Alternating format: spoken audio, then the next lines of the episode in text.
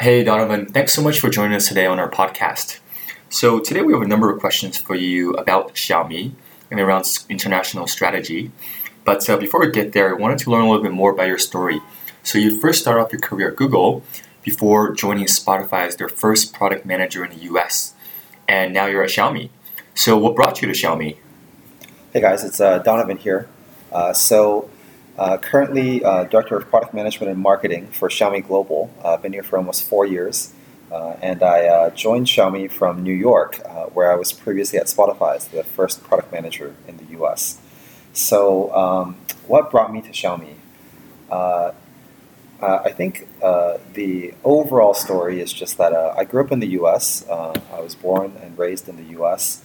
My parents are of Chinese heritage. And I married my wife, who had spent a lot of time growing up in Fujian in China, as well as in Hong Kong and Singapore, and had a lot of family here. So when we came back to visit China back in the early days, I started to get a big sense of FOMO, actually. Just had a sense that the China tech scene was developing extremely quickly, in some ways even faster than the tech scene in America and in Europe, which is Spotify and Google. And so I just felt that if there was some way for me, as an American-born Chinese, who had had some experience in various tech companies in the U.S. as well as in Europe, to be able to participate in that trend, maybe help a Chinese company go global, I thought that would be an amazing once-in-a-lifetime experience. Yeah, thanks for that, Donovan. Can definitely see what you're describing. There's a lot of pace here, a lot of developments, and everything's very hyper speed. In terms of you coming over, what was the transition like for you? I mean, in terms of language, culture, just settling in, was that difficult for you, or was it pretty straightforward? I think whenever you change a new environment, there's always a ton of challenges, right? A lot of new things to learn, but of course a lot of new opportunities as well. I think that overall, the change to Xiaomi was fairly straightforward in a lot of ways. First of all, Xiaomi is led by a very, very strong product leader, our CEO, Lei Jun. When I interviewed with Lei Jun during the consideration period, it was very clear that he had a very, very deep understanding of product and technology, which is still maybe unique in a lot of ways for a lot of CEOs. But he's a very strong product CEO. Which I felt is a very strong component of Xiaomi. That was certainly the case at Spotify as well, which is led by a very strong product CEO in Daniel Ek.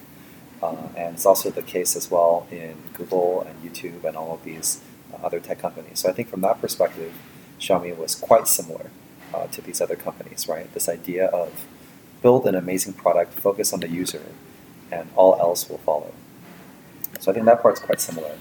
I think another thing about Xiaomi is that it's an internet company.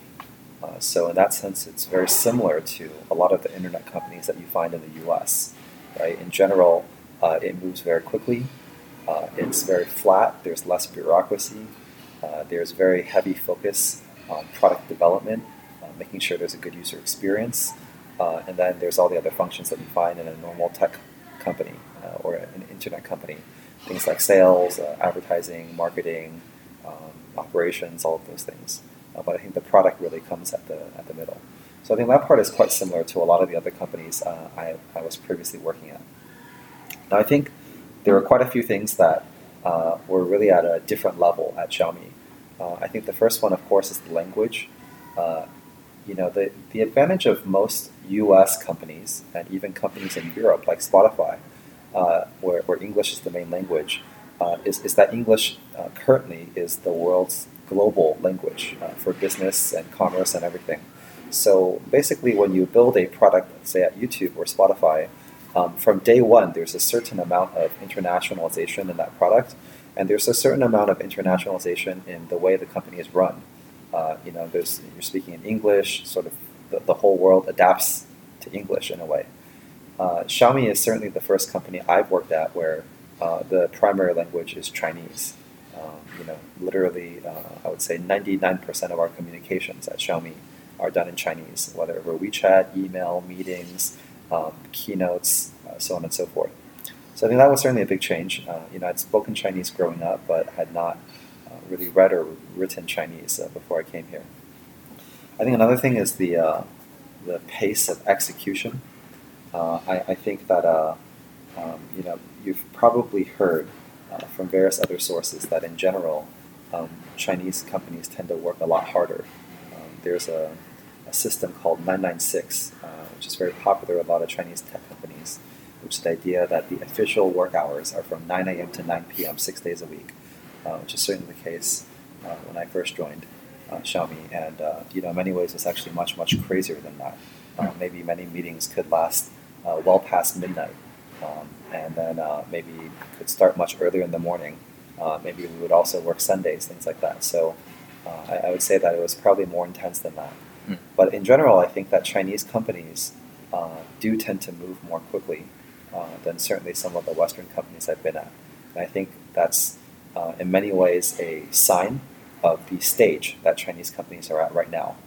There's a big opportunity in front of a lot of them, and there's really a feeling that, in general, speed really wins above all else. Speed and execution. If there's a good idea in the U.S., maybe you have a couple of clones and copycats. In China, maybe you have a good idea and there are literally hundreds of copycats or similar companies. So speed and execution are quite crucial. I think also the general population size of China contributes to the overall competitiveness. Just things are very competitive, and so people move very, very quickly. So I think those two things are definitely stand out for me in terms of some of the differences of working at Xiaomi. But I think in general there are more similarities to Western tech companies than there are differences. Yeah. So thanks for that, Donovan. It's really good context. And one of the things that we notice is that China market's very large, so a lot of these Chinese tech companies move very fast, take market share. They do very well within China borders, but there's few Chinese unicorns, few Chinese tech companies that are going abroad. And to your point, Xiaomi being a Chinese company with a Chinese language, it has some challenges in terms of language or having a product be available for a global audience from the get-go, but you help lead the global efforts. Can you tell us a little bit more about what your role is there and what is the strategy for Xiaomi going global? Sure. So I've been on the Xiaomi Global team for over 3.5 years, almost 4 years now. And when I first came, I led our global product team. Especially on the internet side. And over time, expanded my responsibilities to include some of our hardware products, to include our marketing team as well, and have just sort of played a role in helping with our overall global expansion. I've also taken on some responsibilities as our global spokesperson in terms of meeting the media, explaining Xiaomi's model, launching products, which is a key thing that we do when we open new markets. Being sort of an advocate of our culture and our values, especially when it comes to interacting with Mi fans, and of course being very active on social media, which is one of the main ways that we interact with all of our users worldwide. So, in many ways, I've seen the global team grow from a very, very small team now to a several 100-person strong team. Not only in headquarters, but also in all of our countries worldwide, including important countries like India, Indonesia, Vietnam, Thailand, Russia, Dubai, Egypt, and of course, most recently, some key countries in Western Europe, including Spain, which we entered about 6 months ago, and now France and Italy. So my responsibilities have sort of really crossed the gamut of a lot of things. Right now, I'm focused mostly on a lot of our products, our product launches, our marketing, and a lot of our spokesperson activities. Okay. Thanks, Donovan. You mentioned a number of countries that Xiaomi is operating in today or just launched in. For example, India being a large market, Russia, some of the European nations. How do you guys select your countries? Is there a methodology to that? Is it based on population size? Are there any other metrics that you guys look at? I know you guys also sell your products online as well. So what are some of the key criteria you use to select those markets and get in? Yeah, great question. So you mentioned earlier that many Chinese companies, tech companies, are now starting to go global for the first time. So a lot of us are all trying to learn what's the best way to go global, right? There's not too many prior examples that we can look at. But I think that there are a few best practices that have come up over the years. I think, first of all, when we look at what country to enter, a very key metric that we look at is, of course, the population size of that country. In general, if the country is larger, there's, of course, a larger addressable market. We also look very closely at the number of active internet users and how active they are in general, because our model tends to depend very heavily on users who are very active on the internet, both mobile and on desktop. We also look at other things. We also look at things like what's the GDP per capita. We look at the smartphone market, which is a very key market for us. We look at the size of the smartphone market, the market penetration, the growth rates. We look at use of social media. We look at whether e-commerce is big or not in the country, and we take all these things together. I think one of the advantages that Xiaomi has compared to a lot of other Chinese tech companies is that we have a very well-rounded business model. We depend on not just on internet, not just on hardware, not just on e-commerce, but on a blend of all of these things.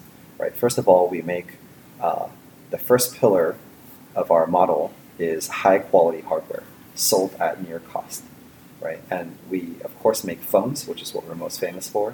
We have a lot of different product lines. We have our high-end, most premium product line, the Mi Mix series.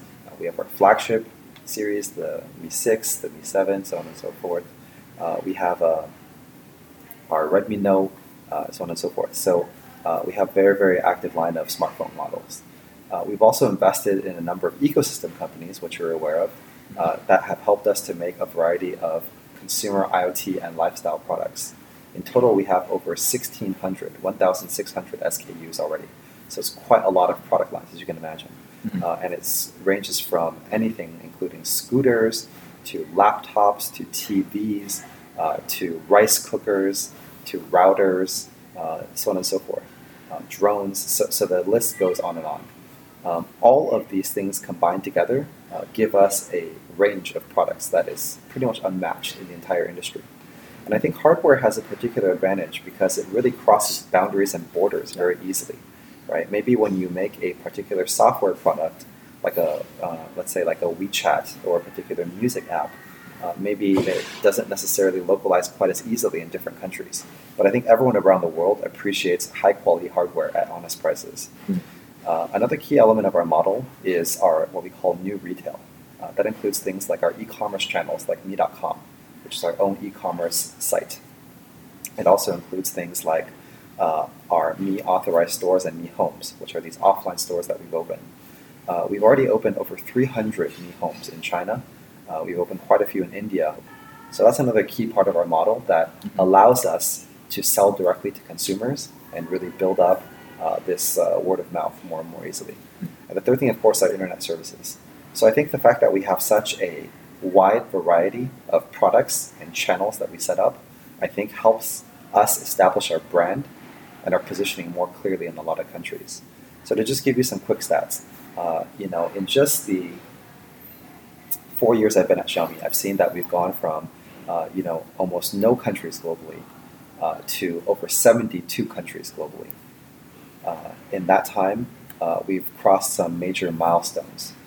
Just last year, we crossed a major revenue milestone, which was 100 billion RMB. It's about 15.5 billion USD.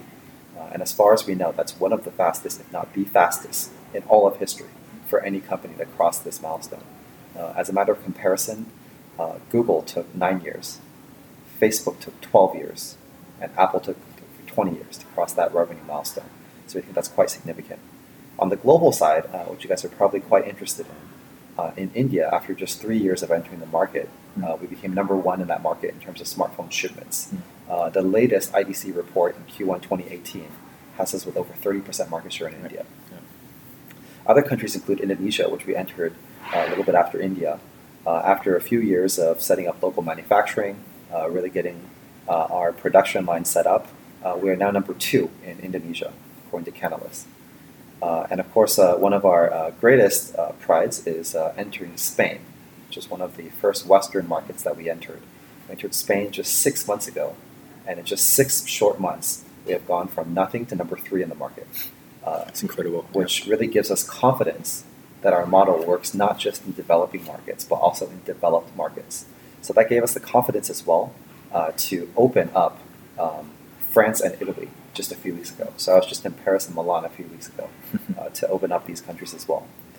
Overall, we in over 15 markets globally, we're in the top 5, often in the top 3.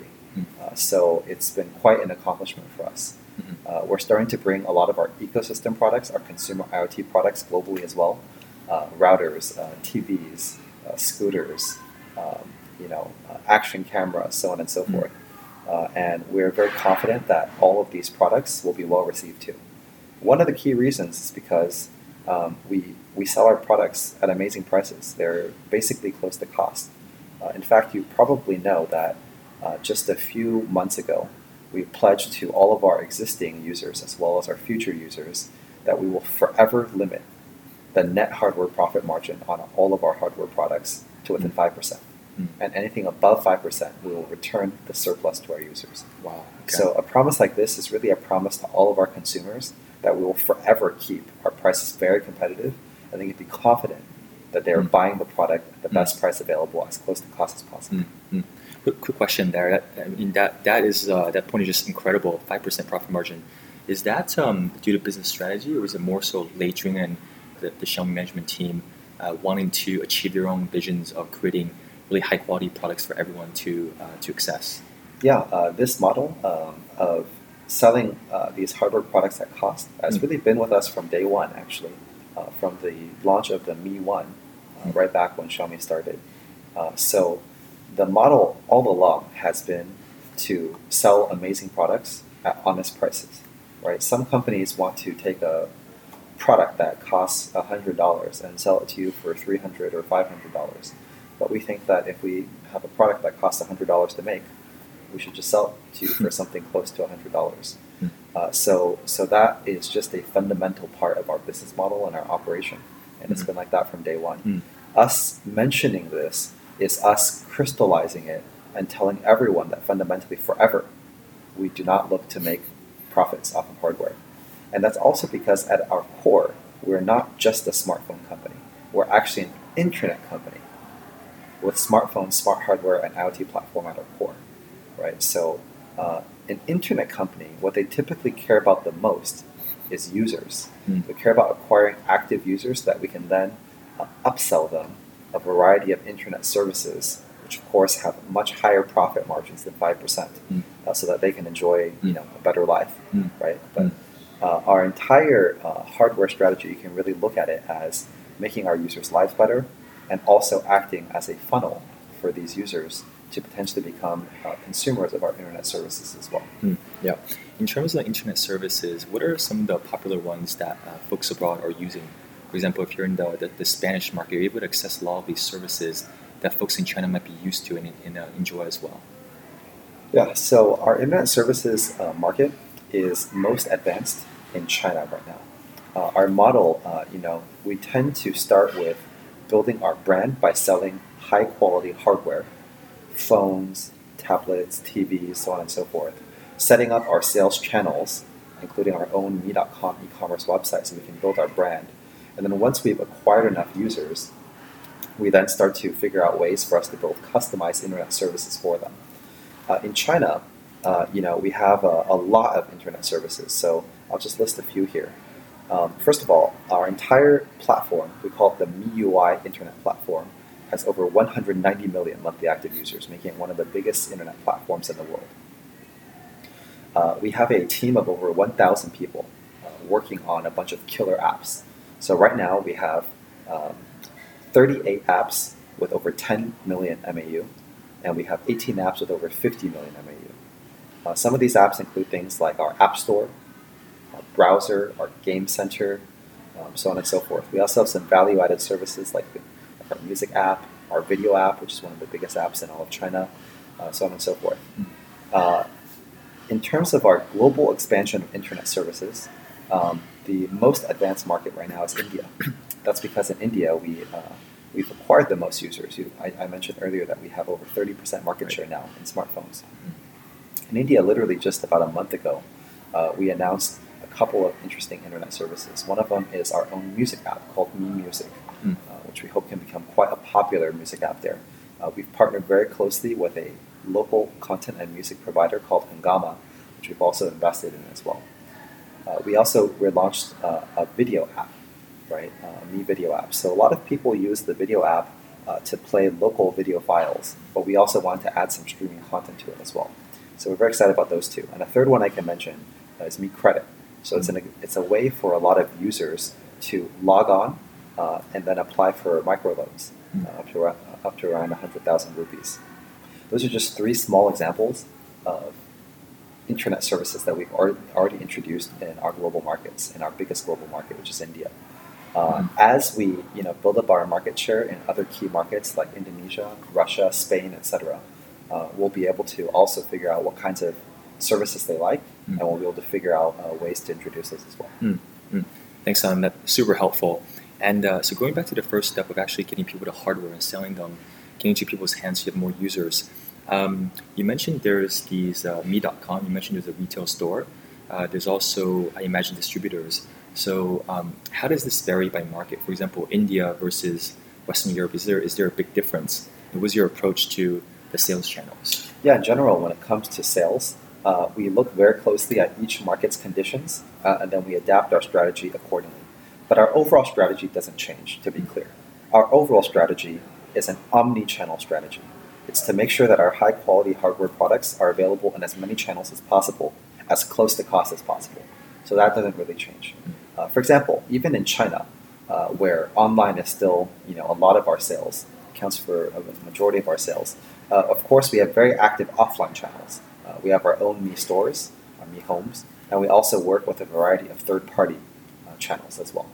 In India, when we first entered India, we took a big bet on the India internet, especially the e-commerce channel, expanding very rapidly. So from day one, we partnered with the biggest e-commerce channel at the time in India called Flipkart. We also partnered with Amazon, Snapdeal, and a variety of other e-commerce partners, and of course opened our own channel as well, which is Me.com.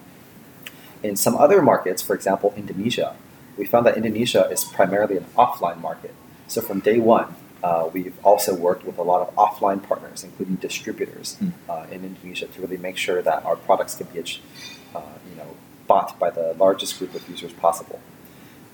In a market like Spain, which we entered 6 months ago, Spain is a bit of more of a developed market and also has a pretty active e-commerce channel. So in Spain, from day one, we activated all channels.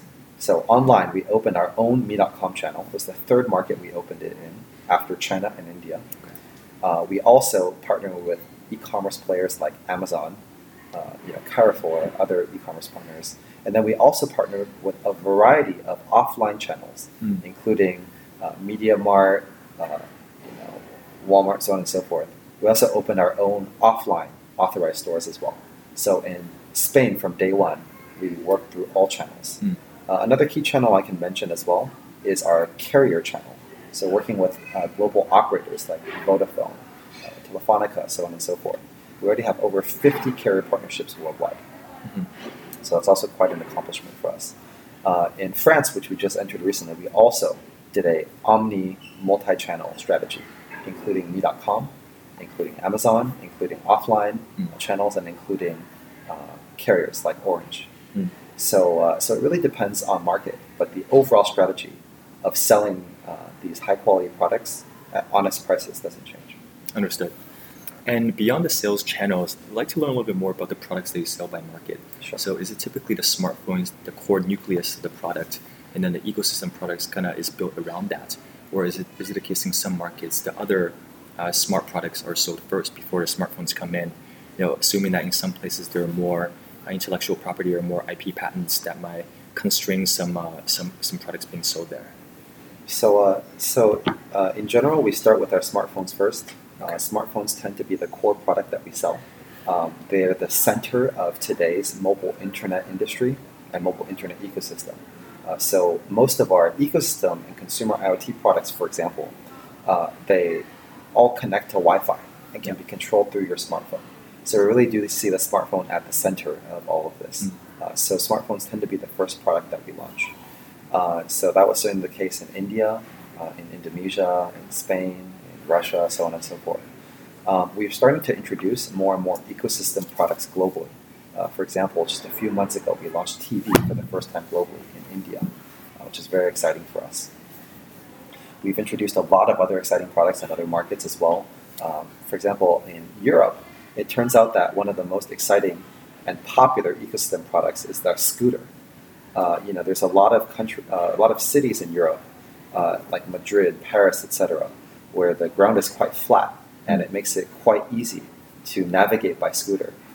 So scooter is actually one of the more popular products sold in Spain and France. The electric scooter. The electric scooter, the longer scooter. In some other markets, we do launch ecosystem products first. So for example, in the US, we've already launched quite a few ecosystem products starting last year through a partnership with Amazon, including the scooter we just mentioned. Also things like our power bank, our action camera, our webcam, so on and so forth. So a lot of exciting products that we've launched there as well. And we're going to bring more and more products over time to all of our markets globally. Yeah, thanks, Donovan. So a little bit more, back to some of the markets that you mentioned, especially the Western markets, the more developed ones. Given that there's differences there, whether it's the popularity of carriers, certain IP, etc., what are some of the localizations or customizations that are required in order to enter those markets successfully? Sure. So Europe is a very special market for us. We decided about a year ago that we were going to invest heavily in Europe because we felt our model could work there. It was a bit of a risk because previously we had mostly been expanding to developing markets, markets like India, Indonesia, so on and so forth. But really entering a Western market was a big step for us. We did not know, honestly, if our entire model was going to work. But we're very happy to say that actually it's been quite successful. In Spain, in just 6 months, we went from nothing to number 3 in terms of smartphones. So that was really quite a pleasant surprise for us, and we were really quite pleased with the results. I think the success of Europe has really increased our confidence that our mission of innovation for everyone and providing high-quality products to everyone in the world at these prices, it really works everywhere. The question is actually more like, if Xiaomi can provide a superior product at half the price of other competitors, why wouldn't it win? Who in the world wants to pay more for something when they don't have to? So I think that's really the significance of the European market for us and us doing so well there. In terms of particular customizations and so forth, whenever we work with particular carriers, of course, every carrier has their own customization requirements, and of course, we try to meet these as much as possible.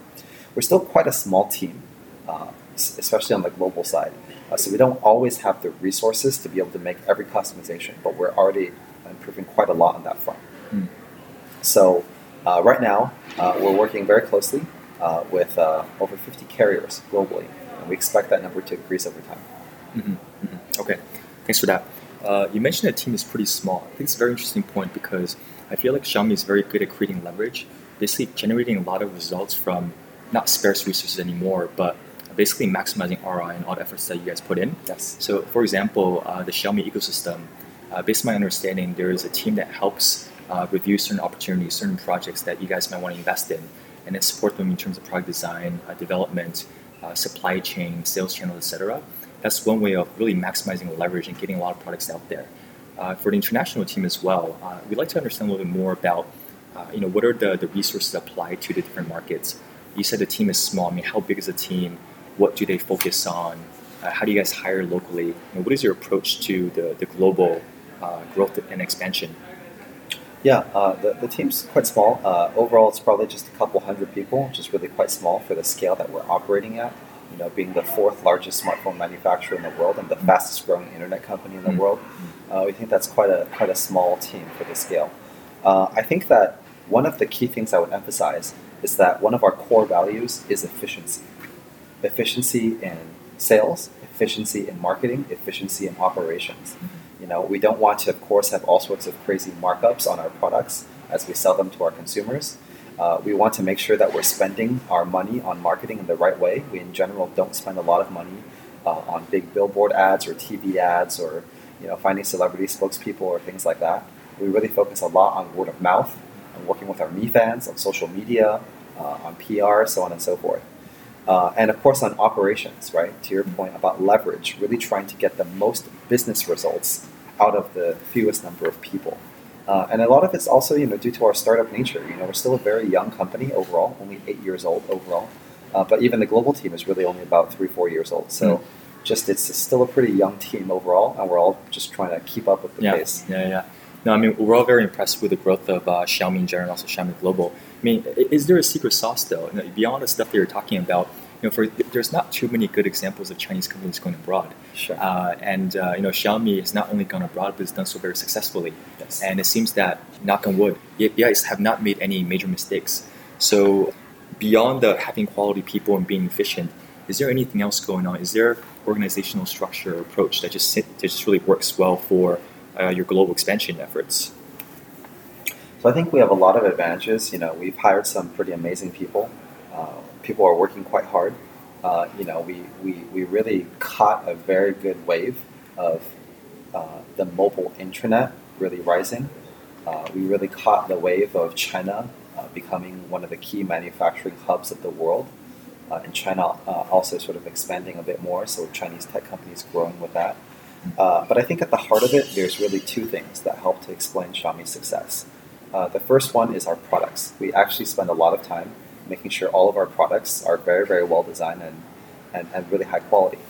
And that goes back again to one of the first things I mentioned, which is we're led by a very strong product founder CEO who uses every product himself personally for up to 3 to 6 months before it's released, who plays a critical role in product design, product roadmap, across all of our product lines, whether phones or TVs or ecosystem products.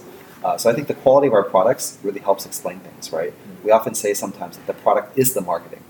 Because the products are so well designed, we just have to really make sure people understand what the product is doing. The products help with word of mouth. The product helps with everything when you have good product. I think that's number one. The second thing that really I think helps explain our success is our model. The model, as we mentioned, involves selling high-quality products at close-to-cost prices. I think that's just very hard to beat, because why would anyone in the world want to buy a product that was of inferior quality and 2 to 3 times the price? It just doesn't make sense.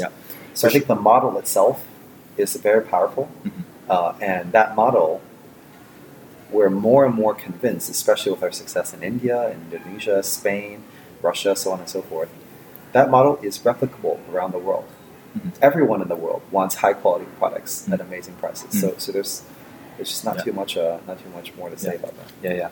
No, I mean that'll make sense. The product is excellent. The business model and the channels make sense. It's just that, you know, sometimes when you're expanding abroad really quickly, the right teams and right people matter a lot, and especially with a Chinese company and, you know, language being a barrier that you mentioned earlier. In some cases, it is difficult. It might be a little bit hairy.